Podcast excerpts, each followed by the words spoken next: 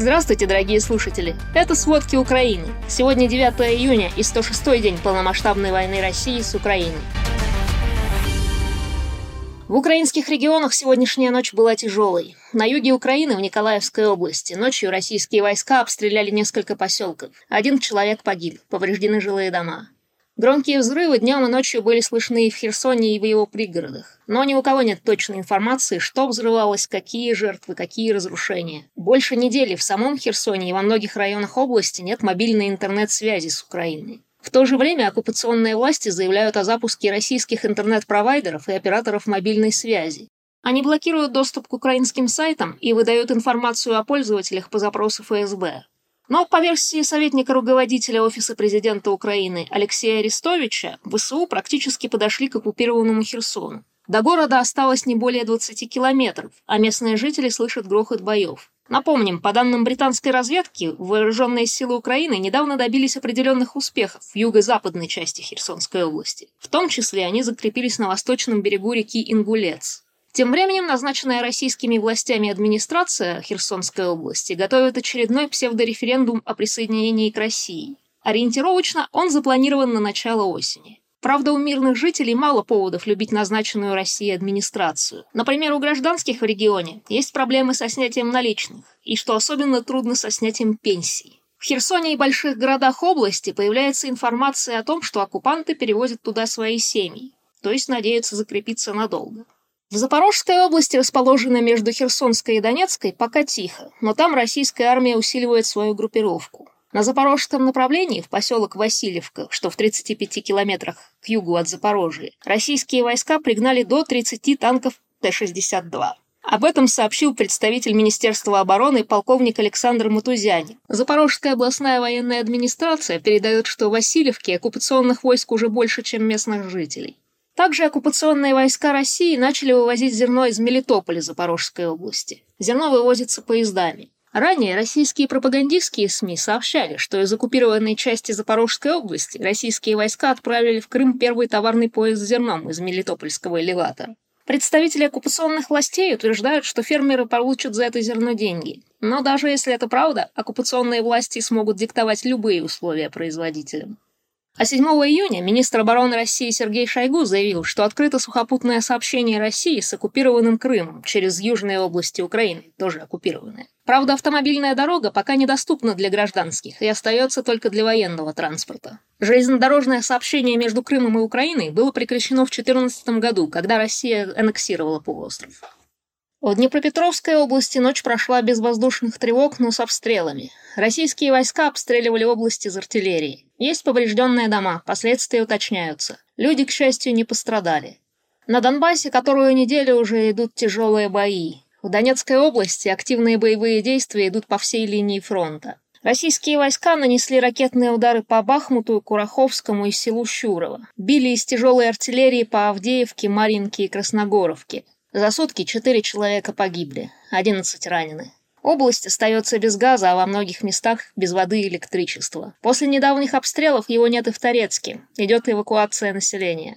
В Луганской области продолжаются бои за Северодонецк. Вечером российские войска дважды попали по Северодонецкому промышленному объединению «Азот». Повреждены не менее двух цехов химического предприятия. Один из них – цех по производству аммиака. Из минометов, артиллерии и реактивных систем залпового огня российские войска обстреляли не менее 11 городов и поселков, рядом с Северодонецком в том числе. По поселку Тошевка российские войска нанесли авиаудар. В Луганской области 4 человека погибли, пятеро ранены.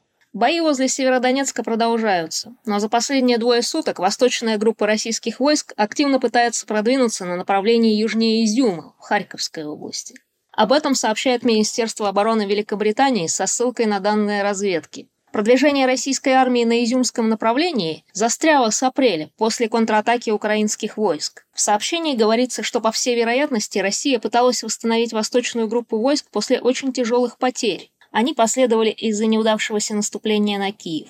Но подразделения армии, похоже, остаются недостаточно укомплектованными. В Американском институте изучения войны считают, что российской армии после боев и потерь в Северодонецке может просто не хватить сил, чтобы захватить значительную территорию Донецкой области. А по словам Алексея Арестовича, после неудачных попыток захватить Северодонецк, российские войска изменили тактику. Живую силу они теперь отводят назад и просто равняют город с землей.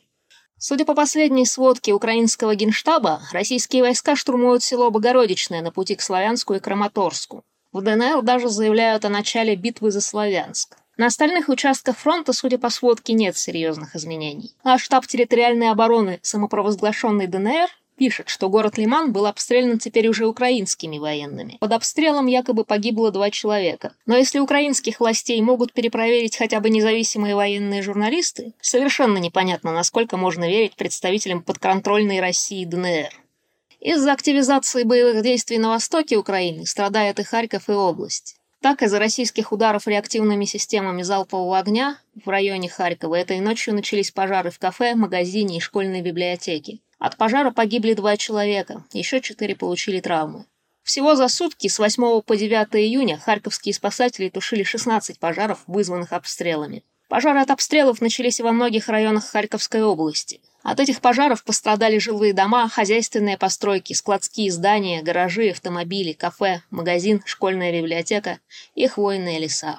В Житомирской области, в западной части Украины, российская ракета попала в многоэтажку. Как сообщил глава областной администрации Виталий Бученко, сегодня в первом часу ночи ракета, выпущенная российской стороны, повредила многоэтажный дом в Новограде-Волынске. Информации о погибших и пострадавших нет. Утром 9 июня же официальный представитель Минобороны России Игорь Коношенков сообщил, что российские военные нанесли по Житомирской области удар высокоточными ракетами. В результате удара был уничтожен учебный центр вооруженных сил Украины, где якобы готовили иностранных наемников.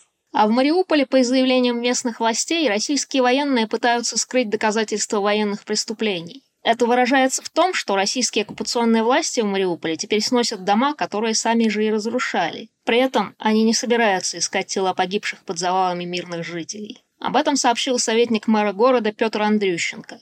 По его словам, мы уже не узнаем никогда, сколько мариупольцев погибло и сколько до сих пор находится под этими завалами. Вместе с мусором они будут похоронены на левобережном мусоросборном полигоне.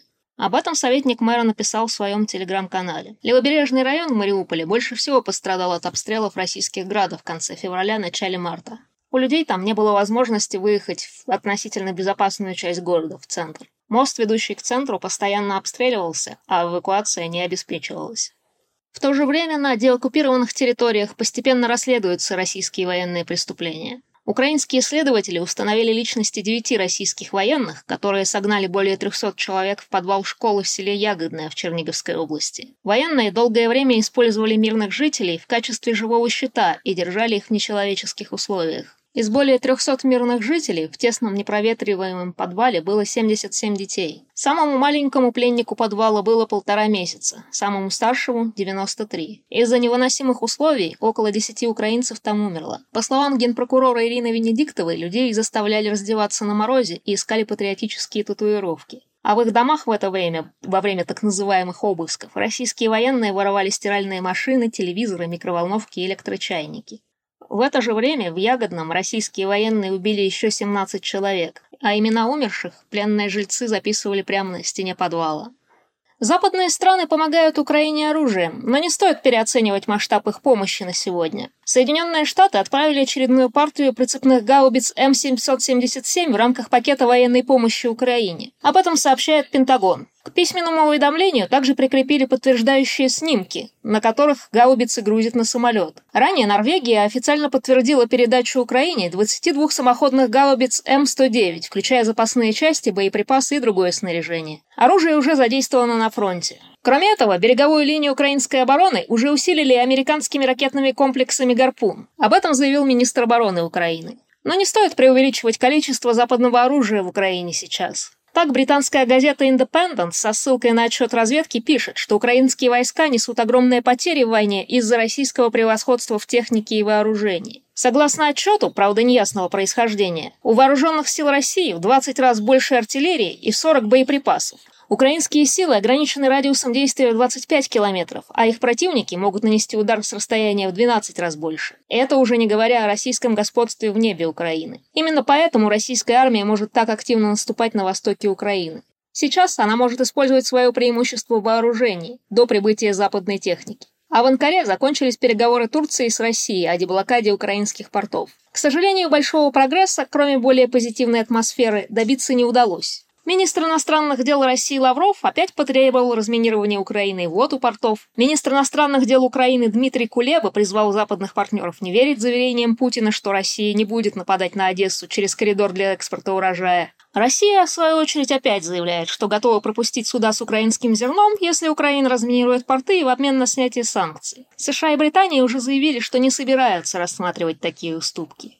Тем временем в России закрывается множество бизнесов. Так, американская корпорация Microsoft существенно сокращает свой бизнес в России. Об этом пишет Bloomberg со ссылкой на заявление компании. По словам представителя компании, пострадают более 400 сотрудников. В марте компания приостановила продажу новейших товаров и услуг в России, но продолжала поддерживать имеющихся клиентов и личные кабинеты. Американские компании в технологических и других областях прекращают свою деятельность в России после ее вторжения в Украину. Поставки товаров из США в Россию упали до рекордного за 20 лет минимума. Отмечается, что Федеральная таможенная служба России приостановила публикацию ежемесячных данных по внешней торговле. Так, данные за февраль и следующие месяцы просто не были опубликованы. А немецкий автомобильный концерн Volkswagen предложил своим сотрудникам в Нижнем Новгороде добровольно уволиться за компенсацию в размере шести окладов. Об этом 9 июня пишет коммерсант со ссылкой на профсоюзы. Этот вариант предложили 200 работникам, которые занимаются контрактной сборкой Volkswagen и Шкода на базе группы ГАЗ. Последняя в марте уже остановила работу из-за санкций. В компании при этом отмечают, что массового сокращения работников Нижнего Новгорода нет. Но многие компании закрывают свои филиалы в России, не объявляя о сокращении. Так коммерсант писал, что Lenovo и Xiaomi без публичных заявлений просто уходят из России.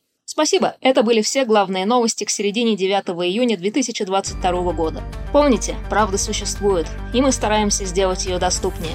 Пожалуйста, поделитесь проверенной информацией с надежными и умными людьми. До встречи!